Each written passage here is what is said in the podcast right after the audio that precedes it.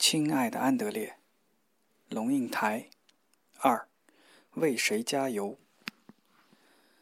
安德烈，不久前，五十个中国奥运金牌运动员今天到了香港，万人空巷，香港人为他们疯狂。朋友和我在电视新闻中看到这样的镜头，他一面吃香蕉，一面说：“龙应台。”德国队比赛的时候，你为他们加油吗？我想了想，回答不出来。德国，我住了十三年的地方，我最亲爱的儿子们成长的家乡，对于我是什么呢？怎么看这个新闻要惹出这么不消化的问题？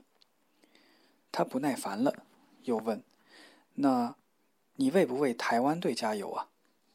我又开始想。嗯，台湾队不一定啊，要看情形。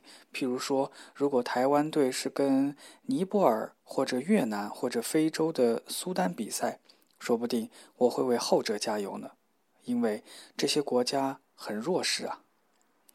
朋友懒得理我了，自顾自嘟哝说：“去你的世界公民，我可只为中国队加油。”他两个月前才离开中国。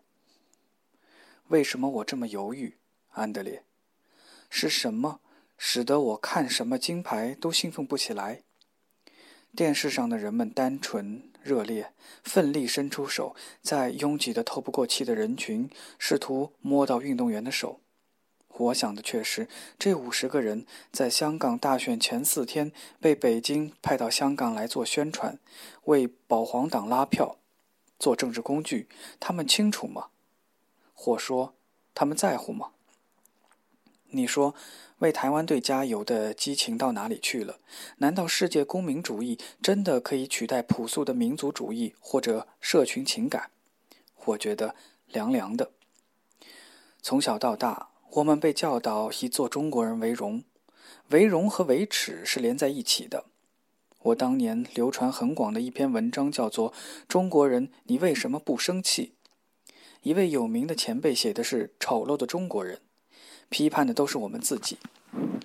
然后突然，“中国人”这词变成了别人，甚至是敌人，而我们变成了台湾人。然后尴尬的局面就常出现，比如说讲勤俭是中国人的传统美德，或者中秋和七夕蕴含中国人的美学时，很多人句子讲一半就嗯卡住了。不知怎么讲完这个句子，因为民进党执政以来，自称中国人在今天的台湾可能招来白眼，极端不正确。但是把句子改掉，说勤俭是台湾人的传统美德，或者中秋和七夕蕴含台湾人的美学，又好像偷了别人的东西似的。于是有很多句子不能说了。昨天在电视新闻还看见一个台湾的部长，正在赞美工程人员的认真辛劳，脱口而出：“我们中国人简直要天打雷劈了。”他马上中途截断，改口：“我们台湾人。”他面对镜头，心一定在长自己的嘴巴。我的粮来自哪儿？老实说，安德烈，作为这个历史坐标点上的台湾人，一种泡得过度肿胀的台湾民族主义使我反胃。反胃到疼的地步，政治人物用一只手把“台湾第一”和“爱台湾”掺血涂在自己的额头上，然后伸出另一只手去指控别人爱台湾爱的不够。最近有十一个院士，很很多民间团体站出来反对军购，行政院长，也就是西方的首相，竟然说反对军购的人在意识形态和国家认同上有问题。你或许会跳起来，用西方的词汇解释，说出这种话的就是个所谓的右翼分子。怎么是这样一种人在台湾做首相？我不知道怎么跟你解释。安德烈，这个首相以前还是个不错的地方首长，对文化也有点概念。但是很多人一掌大权就走样，我其实也很困惑，权力的腐蚀力实在太大了。中国的运动员被派遣来做政治演出，台湾的选手也一样，被政治人物召见、拥抱，被推出去竞选，被招进来亲善。你知道，一个被常年灌食某种饲料的人，见到饲料都想吐。民族主义的饲料，不管是中国牌还是台湾牌的，我们都被灌得撑了。被剥夺的就是一份本来可以自自然然、单单纯纯的乡土之爱，纯洁而珍贵的群体归属感，它被操弄得变形了。但是有一个相反的东西，却使我很清楚地看见自己的归属——耻感。当代表我的总统跑到国际的舞台上，耍的却是国内的弄权政治，我感觉特别羞耻。当台湾的商人跑到贫穷的国家访问，把钞票抛向空中，让赤脚的孩子去抢，而他在一旁哈哈大笑，我觉得羞耻。当国际新闻报道台湾在中国和东南亚的制造工厂如何不人道地对待工人，我觉得羞耻。这份羞耻使我知道我是台湾人。美国出兵伊拉克那几天，我出席了一个宴会，宾客来自很多不同国家。有一个人被介绍时，主人随口说：“Steve 是美国人。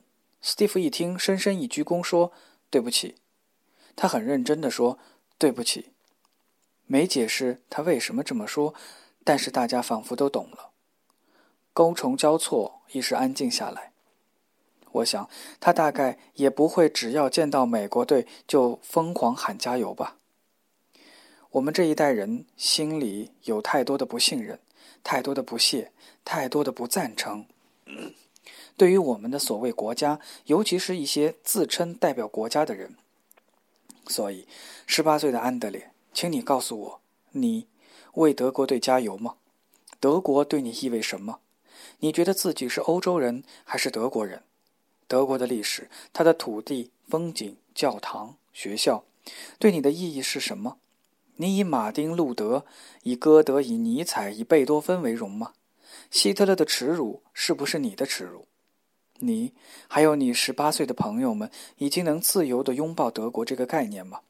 或者，因为历史给了你们过度肿胀的罪感和耻感，压你们远离德国这个概念？反而又造成另外一种不安和尴尬。欧洲已经是深秋，森林都变金黄了吧？我们这儿已是中秋了，海上的月光一天比一天亮。孩子，答应我，踢完球满头大汗时不要直接吹风好吗？妈妈，二零零四年九月八日。